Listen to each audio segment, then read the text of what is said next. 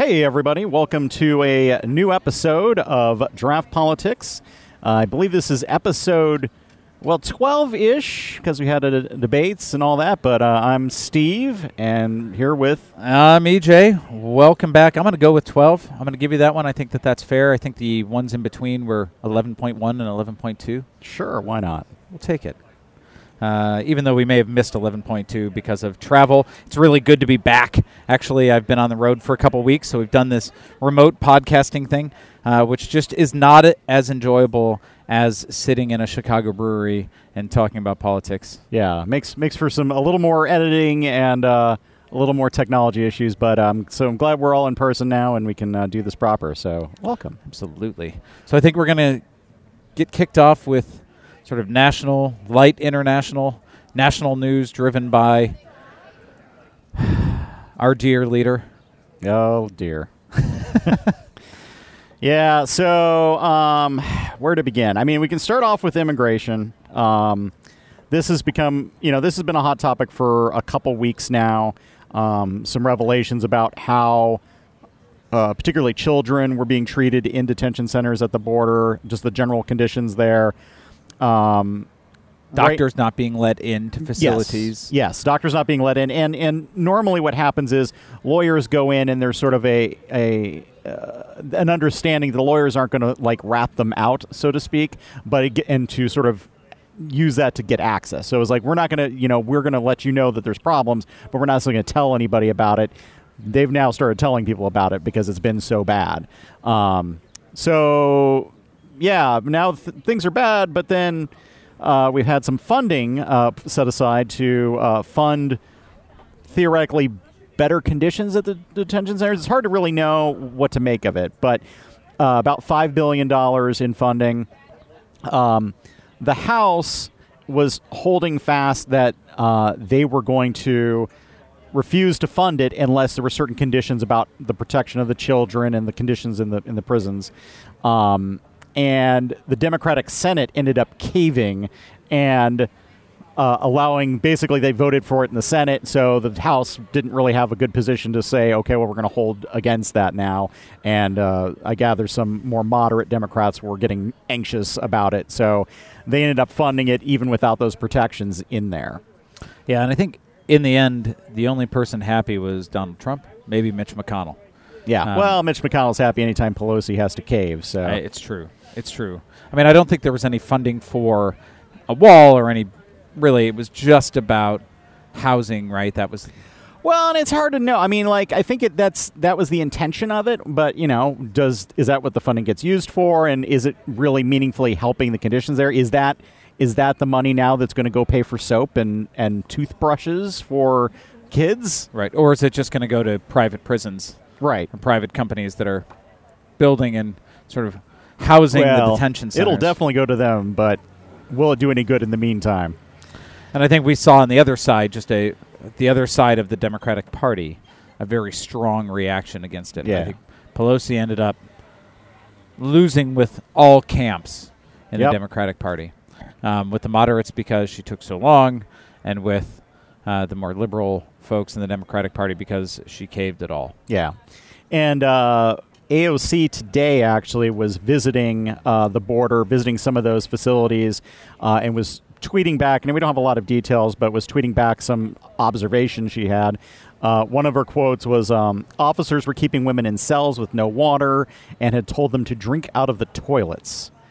Um, another one, she says, After I forced myself into a cell with women, uh, began speaking to them. One of them described their treatment at the hands of officers as psychological warfare said they were waking them up at odd hours for no reason, calling them whores, etc.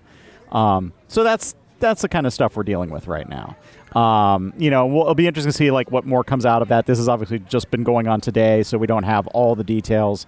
Um, but it's pretty disturbing that this is, you know, keeping in mind that these people are not criminals. They are people who were seeking asylum. And so they should be treated as people who are refugees, people who have, are struggling, and they should be supported rather than treated like not even prisoners, because prisoners at least have certain rights in our country. It doesn't seem like they're even getting that. Yeah, no doubt. And you know, as shocking as some of the stories have been, you know, and you want to not believe them, then you see this secret Facebook group that has come out. It's Border Patrol agents. I mean, the callousness and abject sexism, misogyny, racism uh, that were in that uh, really give a lot of credence to some of those stories. Yeah. And Yeah, how, you know, when you ask yourself, well, how could people do this to other human beings? You see things like that Facebook group and you wonder, well, do they see them as human beings? Yeah. Yeah.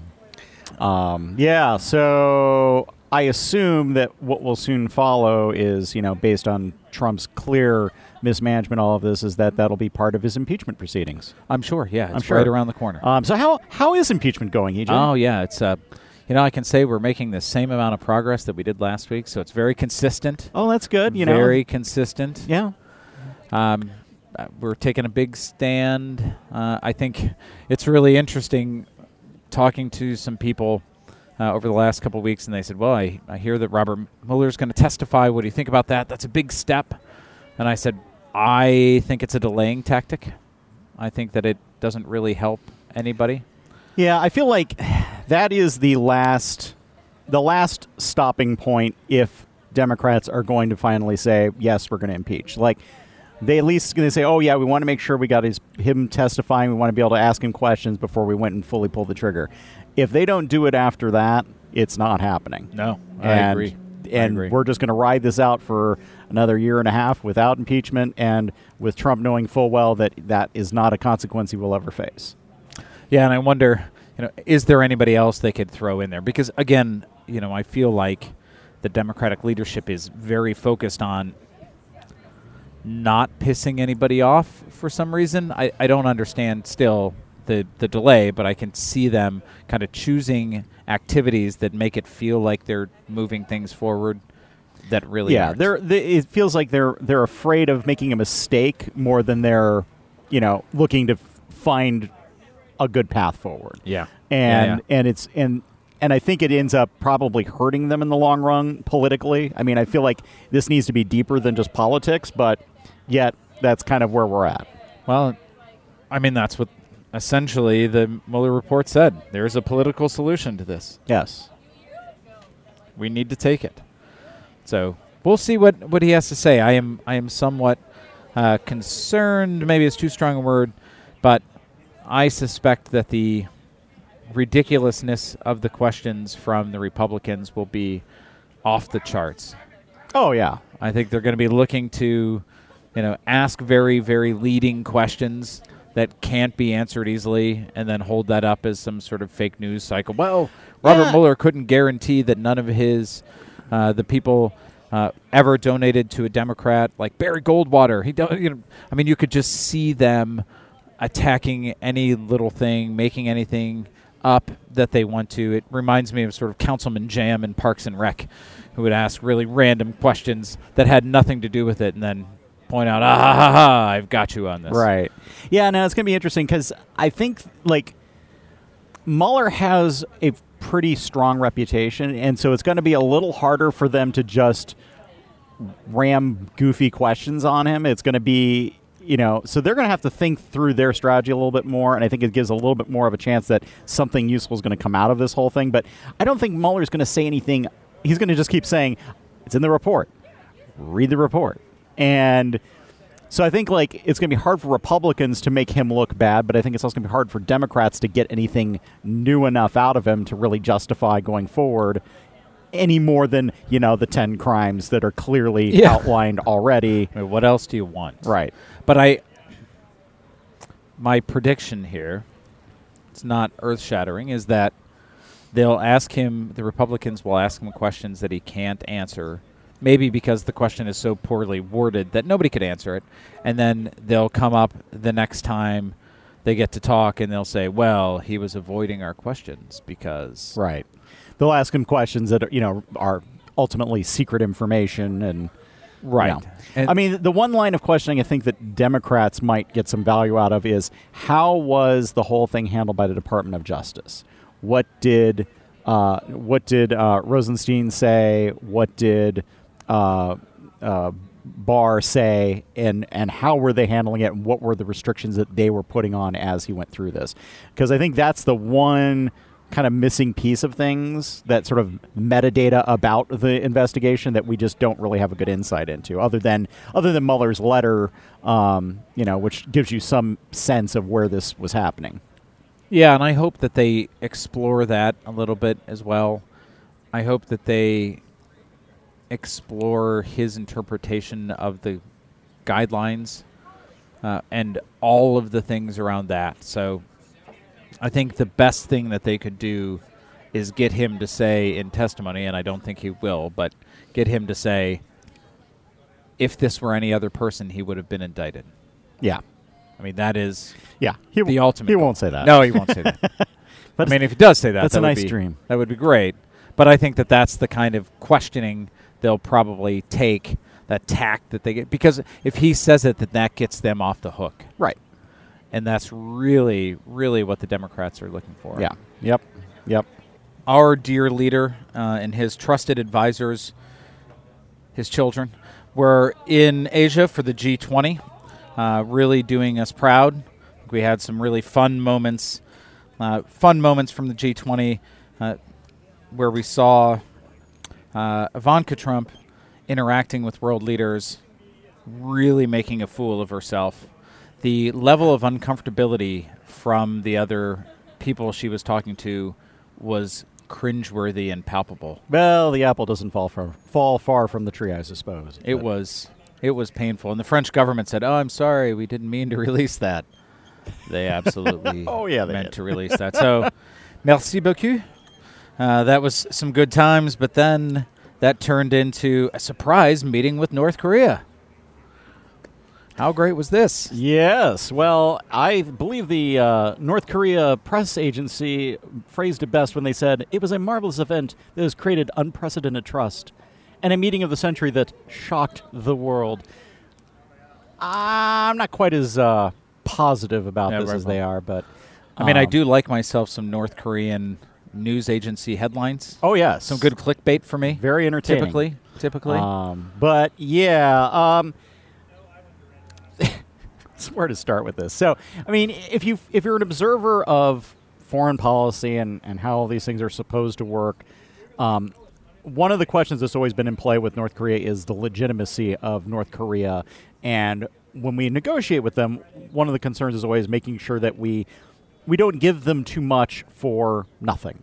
We don't want to like because in, every every little thing you give them means another thing that you can't give them later once you've reached a deal. So, for example, going to North Korea is one of the things that's now well we already did that. So right. we can't use that for negotiation. And there's also a perception in Asian culture of a junior partner is supposed to visit the house of the senior person uh, that they work with. And so Trump going to North Korea basically puts the impression that Kim is in the superior position in Right. their relationship. Or even an equal position. Or, you know, uh, yes, at the very least, an equal, if not a superior. Right. And I think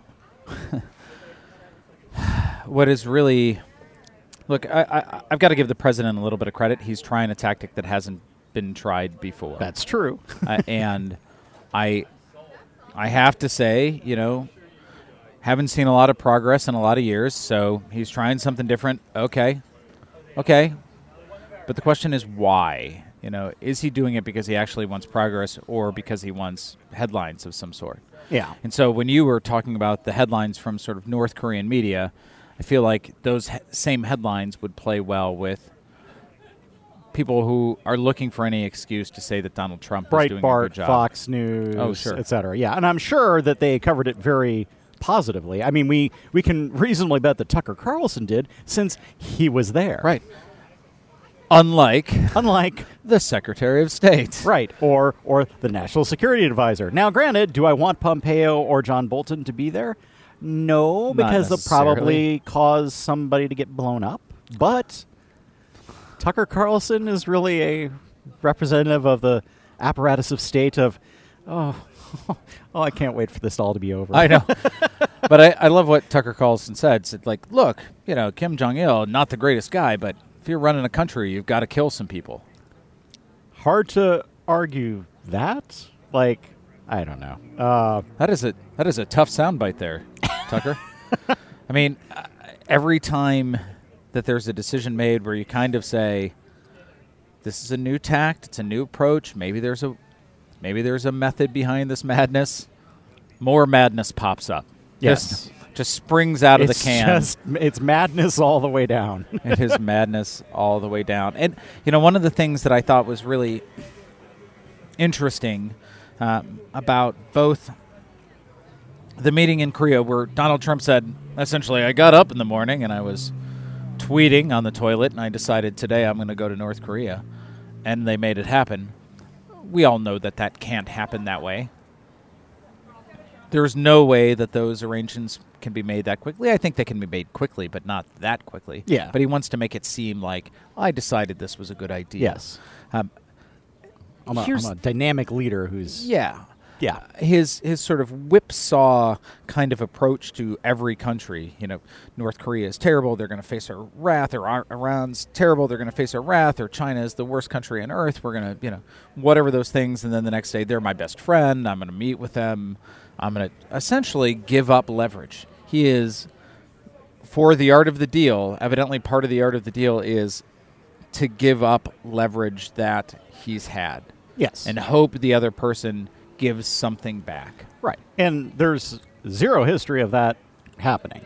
No. Um, now, I will say, in in the interest of being as fair as I possibly can, is that you know the the media in North Korea has generally been pretty positive about Trump, not necessarily about the U.S. depending on the scenario, but you know they there's and and, and if ultimately this led to some kind of peace arrangements or you know the Korea backing off on their nuclear weapons or whatever, that would be great.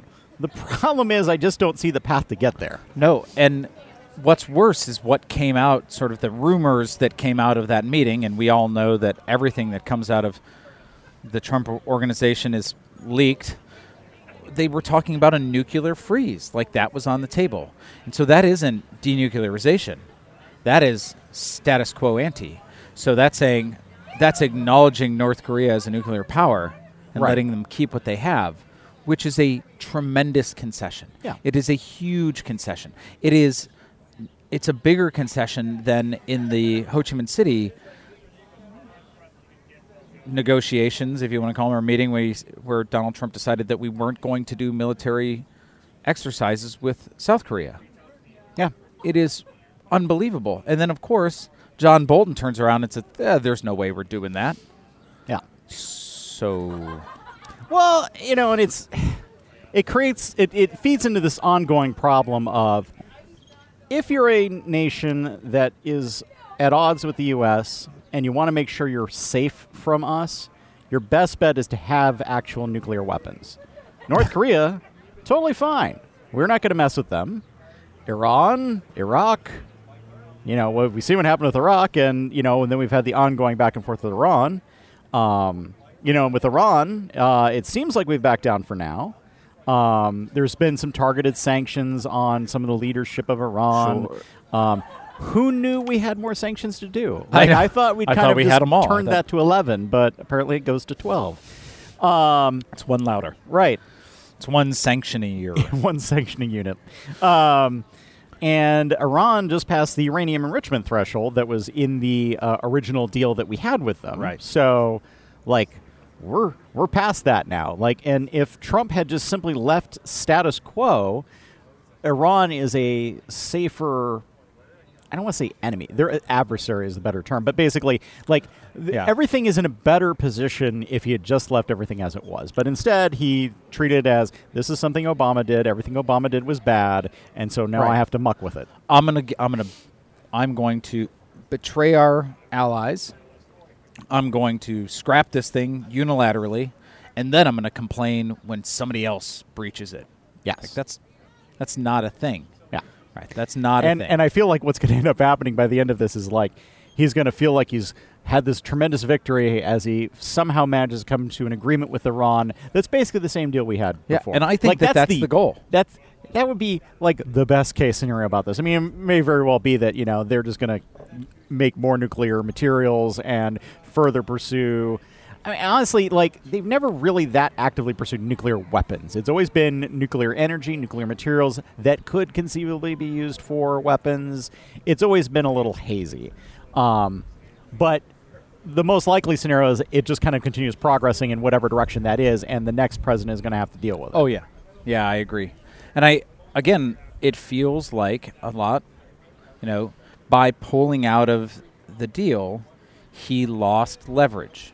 He had more leverage when it was the entire world agreed on what Iran was supposed to do and not do, and now nobody knows. Yeah. And Nobody Iran knows. has been continuing to pursue uranium enrichment merely as a trying to have leverage against Europe and China and Russia and like trying to get them to sort of offset the penalties that they've received from the US. And so, you know, I mean, their preference would be to get the financial upsides of not having to do this, but since that's not on the table, you know, they're making n- nuclear materials that will presumably play into some future negotiation. Sure, absolutely. Giving up leverage. And just, I, I want to toss one other thing out there in the theme of giving up leverage. So, trade war with China. Remember, trade wars, easy to win, good. Yes, They're yes. Good to have, easy to win. Clearly. Um, this week, you know, there was a renegotiation, sort of a freeze, right? They said we're a truce. We're not going to have any more tariffs. Big win for the president. pause, pause, pause.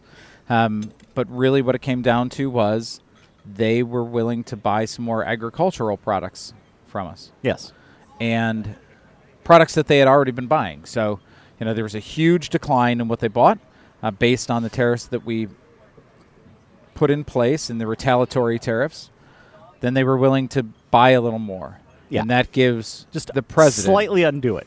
yeah, that gives the president a message to go back to his base, to all of the midwestern states, and say, "Look, I've I've fought hard and I've gotten this thing."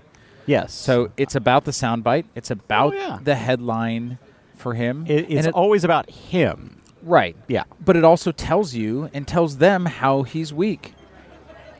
Anything that they put tariffs on that attack his base, they can then use those little cookies, you know, to to bring him along to whatever concessions they want him to make. So like Huawei is now able to do business with US companies again. Yep.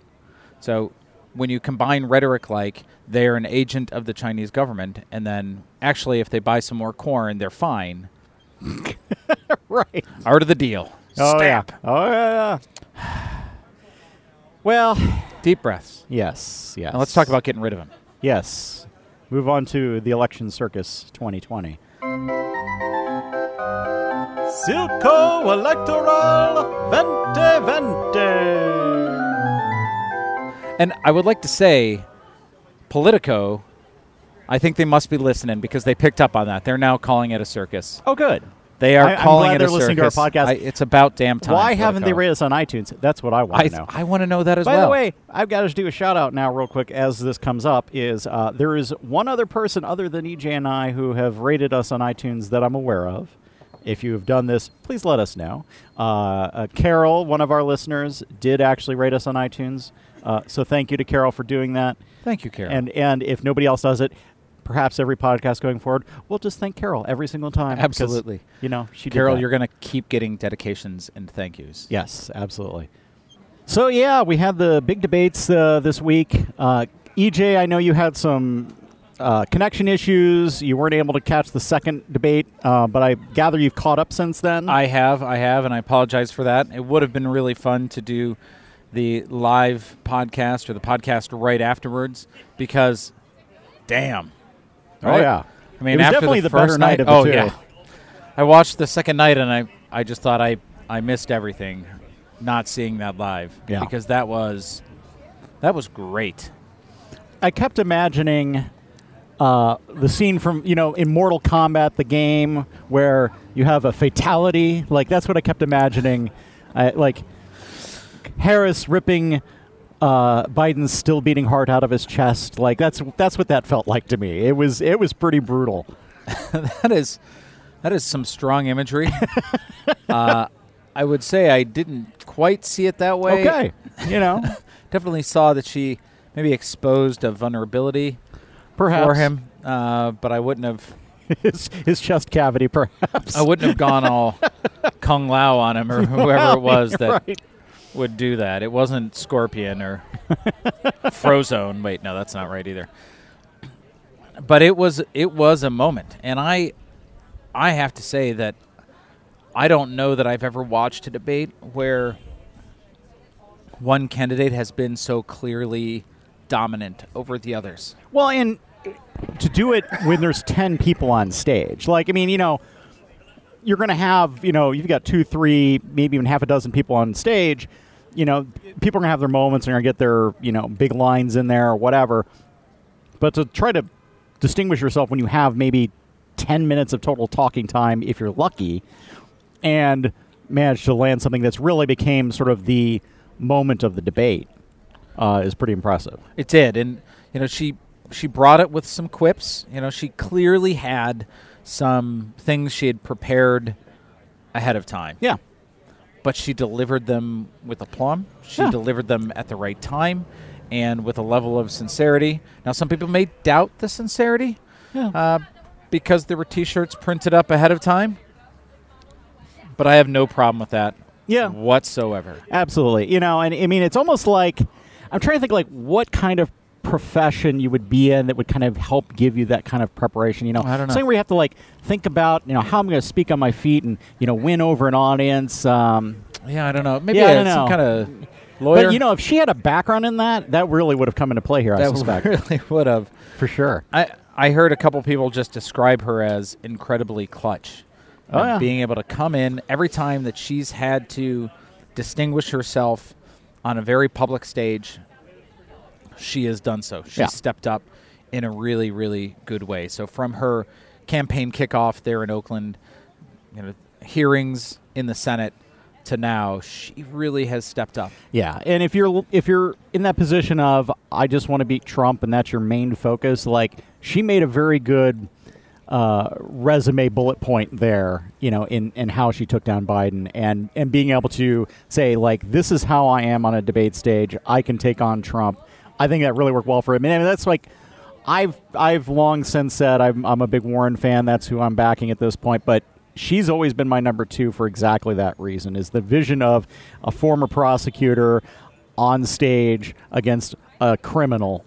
it's just just too perfect. It is, and I think the flip side of that is you saw the way that Joe Biden kind of crumbled at that. Absolutely. Right, he got very defensive and got into some kind of quasi-technical answer that was. I mean, I guess he was making a states' rights And, and argument. literally the only time you're going to see somebody on a debate stage with 10 people on it and somebody say, Oh, I think I'm at time. Like, I mean, he cut himself off. yeah. Oh, I'm at time. Sorry, guys. Yeah. Like, no, oh, he said, "My time's up." right. That is going to be Yeah, in well. lots of ads. lots of ads. True. And you know, Yeah, you maybe know- you should pass the torch. Maybe he should pass the torch. I, ah, the quips. The quips. I mean, there was one that was not delivered well. The pass the torch, pass the torch, pass the torch, pass the torch, pass the torch. How many times did he say it? Oh, it was, it was nuts. It was ridiculous. Yeah. It was it was like, ridiculous. Oh, are you are you giving us the impression that you're younger and he's older? Okay, I see where you're going with this. Okay, thank you. Yeah, he's like, he- he- he's another one of those candidates. And I'm like, just just you can be done now. We we seen you. You've got your one other debate left. Fine. Yeah, you've already qualified. Yeah. It's now time to you know, just he got think about who you're he got 65,000 people to donate to him. That's impressive. I don't know how.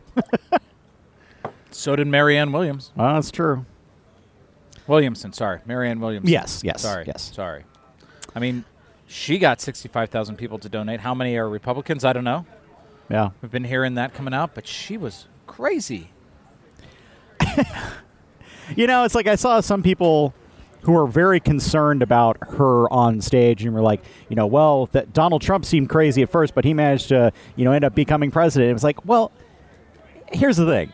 That's the Republican Party, and they have a very different way of operating and a very different mindset. And we've seen that repeatedly in previous elections where there was, you know, the flavor of the week, you know, somebody would rise and then everybody find out they were a lunatic and then they'd fall and you know, right. we don't have that with the Democratic Party because people are far more serious minded about we actually care about government, we want people in there who are doing their job, and we're so concerned about Trump that we will make sure somebody is in there who can take him out. Well, well, and also as importantly for Marianne is letting the Prime Minister of New Zealand know who's boss. Yes. I mean, that was the first thing she said in the debate was that she was going to call the Prime Minister of New Zealand. I don't know, and make a bet, threaten her. I don't even know Right. what that was about. Like, we're going to have a better place to raise our kids than you. But, uh, hold on a second. well, I mean, I, that's an, I've been to New Zealand. It's lovely. I hope I hope we get to that level.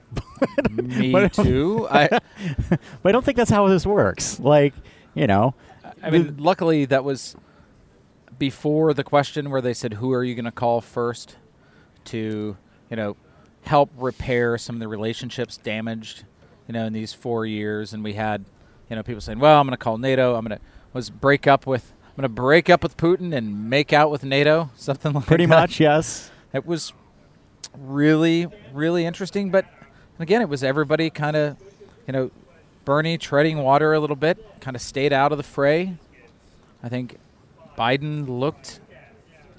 Yeah, and Biden's the old. only one who really lost substantial ground. I mean, granted, he's the furthest ahead, so he's got room to fall. But um, you know, everybody else largely kind of treaded water. Um, I did notice Beto fell off a little bit. I mean, granted, it's going from like four percent to two percent, but everybody's review of his debate performance has been pretty bad. Yeah. Um, and the best analysis I've seen about this was basically that he's uh, driving with the brakes on. This is from Majority Report I was listening to, and they said that, and it was like, I think that's a spot on. It's like he's trying not to upset things for if he wants to run in Texas for Senate, but he's all, and so he kind of.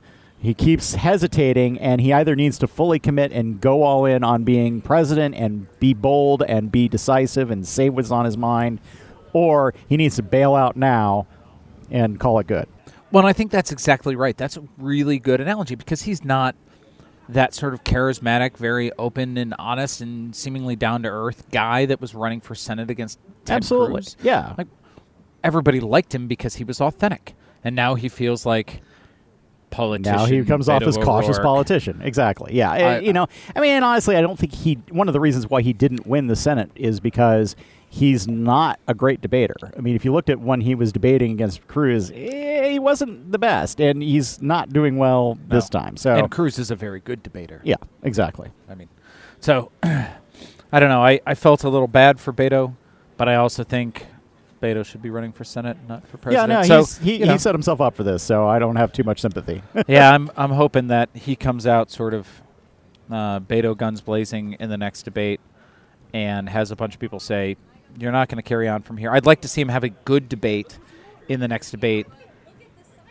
but such that it's clear to him that he's not going to be able to move forward. yes, yes, Right. So that's the best case. yeah. Like I don't want him to blow his foot off when he's in the next No. debate. And, No, and I don't want him to say anything that could be used against him later. right, But I want people to come out of there and say, like, yeah, yeah, you know what? I think he is good, but you know, when you put him on a stage with everybody, Yeah, and I think he, and I think it's very possible he's a little too damaged to run for senate in Texas at this point, anyhow. But we'll see. Um, good good chance he'll end up trying, so we'll find out. so across both of them, I, I, I don't know what are your, your highlights other than. I, I certainly don't want to live in Cory Booker's neighborhood. He was very clear that it's a bad neighborhood. Yeah, and I've heard him speak before, and he's been, you know, he's talked about his neighborhood, and it's, you know, and I, I respect the fact that, you know, he lives, of, of all of the people in the Senate and House, he is one of the few who actually lives in a neighborhood of, you know, that's representative of the people that he's trying to represent. Sure. Um, you know, so I, I do, I do respect that. Um, and I think overall he had a good debate performance. I think it's you know it keeps him in the discussion. Um, I think basically when you look at the overall field, it's like everybody that you sort of expected to be doing well and possibly being in you know still in the last couple debates, they're the ones who did well. Yeah. There's nobody who really surprised. Um, you know, Harris was the biggest, I think, gainer in all of this. You know, she's up about six percent. It, it looks like in the polls. Um, the one question will be how it hurts her possibly in in Iowa. Right. Because Iowa voters, generally speaking, everything I've heard is that they're not a fan of that kind of, you know, Attacking. They don't like they don't like fatalities. Yeah. Um, so, um, you know, so we'll see how that plays out for her. Warren largely treaded water. I think until she's on the same stage with Biden and Sanders, it's going to be hard for her to really do much more than that. Mm-hmm. Um, you know, at this point, it was interesting though. I will say, like nobody really seemed to go after her in the in that debate No, they left her alone. like you know she had a she had a, and and it was weird like she had a bunch of stuff at the beginning and then they kind of like stopped going back to her because she had gotten so much early Right. on And she didn't even try to interject. She was fine. yeah Done and done. I'm Yeah. good. yeah whereas like the second debate was everybody constantly interjecting The food fight yes the food fight from another quip. um you know castro had a good debate but you know is in the polls does it matter not so far I don't know. I and I actually thought of everybody across both nights, he had the most surprising debate. yeah You know, of all the people for me, you know, I kind of liked him going in. You know, I, I like what he's done. You know, I think he should have pretty decent name recognition. Was surprised he hadn't gotten any traction. Uh, and to hear him there, I thought he landed some good some good points, especially against easy target O'Rourke. Um, and you know, I, I I'd be surprised if there isn't any movement in his his campaign, and I guess we'll see when the numbers come out. Yeah, I guess it's just like just end the where quarter. does that come from? Yeah. you know, because you've got a chunk of undecideds, but those are people who probably weren't watching the debate anyhow. Or they're probably still undecided. Yeah, It's yeah. debates, you know, debates one or one and two, depending on how you do the math, of a thousand. Yeah. So they've got some time, and if they were Yeah. undecided before, they probably are not decided now. Yeah, and I'm sure there's many people who are just consciously saying like, I'm not going to really commit to anybody until I've seen several debates, and you know, we'll see how it goes. None, of, not as many people are are hopping in early like I am. so yeah, so I think it was uh, you know, it, wasn't as illuminating as I kind of hoped it would be. I shouldn't be surprised by that, but you know, overall it was good and worth watching, and uh, looking forward to the next one. And I'm assuming they'll shuffle up uh, who's on the debate stage for the next one. So hopefully we'll get some more interesting matchups. Yeah, and so I guess, you know, what are you what are you hoping for in that next debate? Are you hoping for a, a, a varsity JV matchup? I mean, what I'd like to see, I mean, yeah, that's kind of what I'd like to see is, you know, the kid table or whatever, like something where it's, you know, the people who are clearly the also rans are not going to be on the same stage as Biden and Warren and Sanders and Harris and Buttigieg and Booker and Castro Williamson? and uh. I think that's like that's that's most of them. I think we need the X the X factor in Williamson. I think we need to get her. She's going to fight hate with I- love. as in as an ex presidential candidate, that would be my preference. But I, meant ecstasy. oh, okay. one one or the other. So yeah, um, so I think that pretty much takes care of the debates, and I don't think we have any other election circus information outside of that, do we? You know, I would just say, you know, one really interesting thing, just numbers, and we'll have more about the numbers next week because this was the end of the quarter. Um, the only candidate to release their Q2 numbers as of recording uh, was uh, Buttigieg, who I did hear this week called Petajeg. So that's a new one. Okay, sure. Okay. Uh, raised $24.8 million in Q2. Yeah. That is an enormous sum of money. Yeah, and he's got a lot of good connections with you know with donors. Um, you know, I mean, I know that the dailies like him. Um, so you know, it's hard to read into that too much. Um, but you know, we'll see how his support goes. I mean, clearly he's got enough to sustain him through the first several rounds of debates. Um, you know, we go from the first two debates where it's 65,000 donors to get you in is the first two.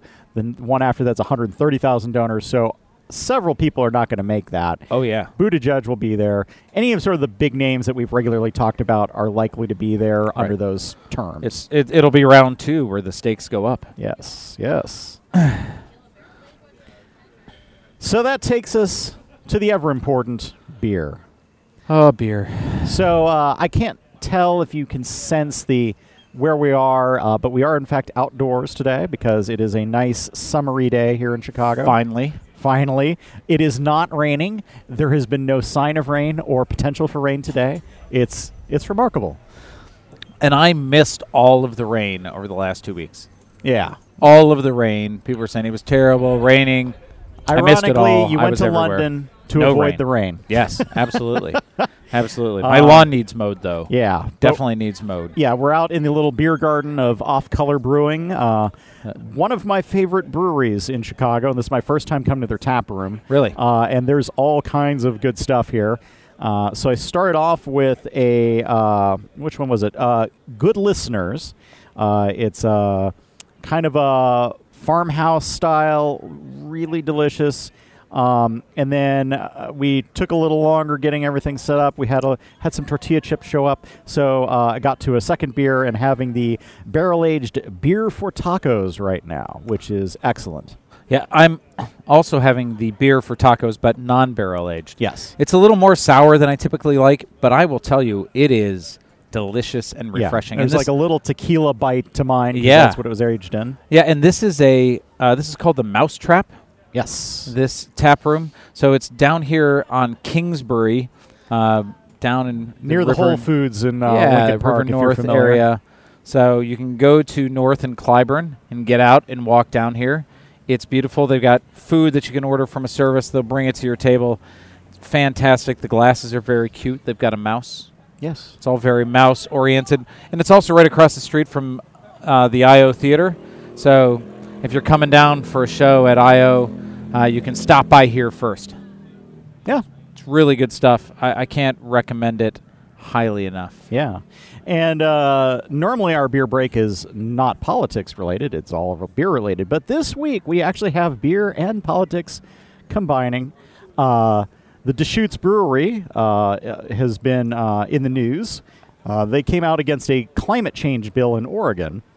And what happened was uh, they were trying to set up a cap and trade system in Oregon to help fight climate change. And Deschutes apparently has huge problems with that and uh, made a public statement against it. And cap and trade, for those of you who uh, haven't heard that before, is a system whereby essentially you have to find your carbon from someplace. So um, there's a certain amount of carbon you can produce as a business.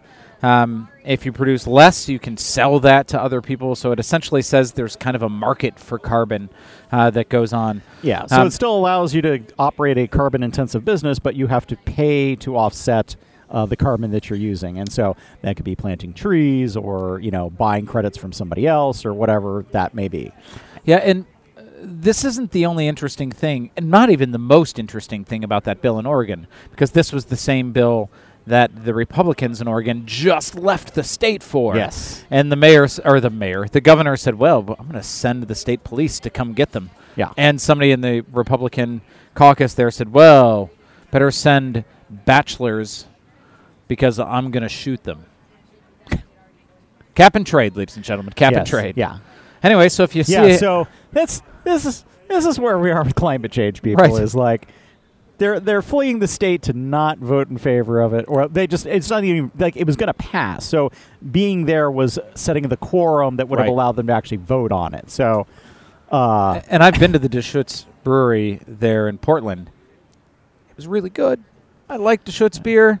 I may Uh, have to rethink my next well, fresh squeezed IPA. You know, and the thing of it is, is there's so much good beer in the world now. It's like I don't need to spend my time drinking good beer from companies that have questionable policies. So, uh, I probably won't be drinking too much Deschutes. I guess is what I'm saying. So, anyhow, uh, that wraps up uh, the national part of our podcast, and international, and uh, Everything but Chicago. everything but Chicago and Illinois. And so, yeah, thank you for joining us uh, this week, and uh, we'll uh, catch you next time.